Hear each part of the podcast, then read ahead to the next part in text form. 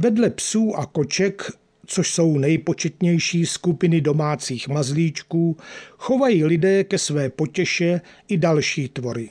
Například akvarijní rybičky, želvy, králíčky, dokonce i chameleony, hady, fretky a další.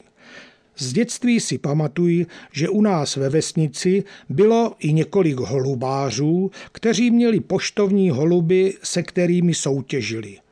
Poslali je v klíckách vlakem na určité místo, odkud je potom najednou vypustili a majitelé cvakli na speciálních hodinách přílet svých šampionů do holubníku.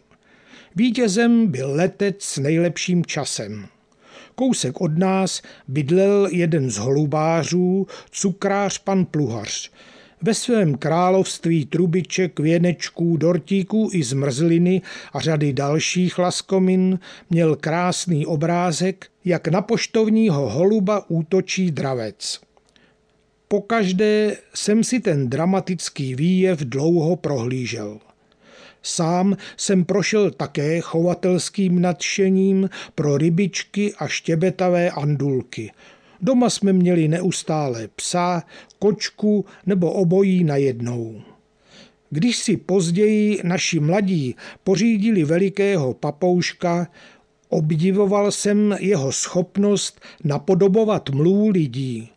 Postupně se naučil vykřikovat jména dětí i dospělých a ovládal i více slov.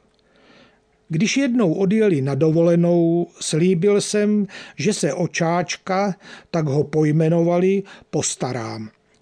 Když jsem za ním přijel poprvé, překontroloval jsem, jestli mu hraje rádio, to má proto, aby se necítil sám, poklidil nepořádek kolem klece, dosypal krmení a dolil vodu.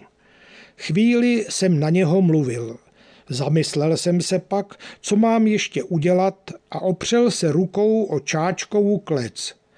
Najednou mnou projela silná bolest.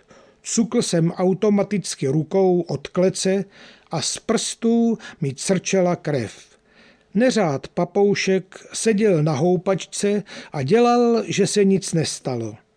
Pochopil jsem, že si na mě vylil všechnu zlost, když ho mladí nechali samotného doma a já jako náhrada jsem mu byl málo.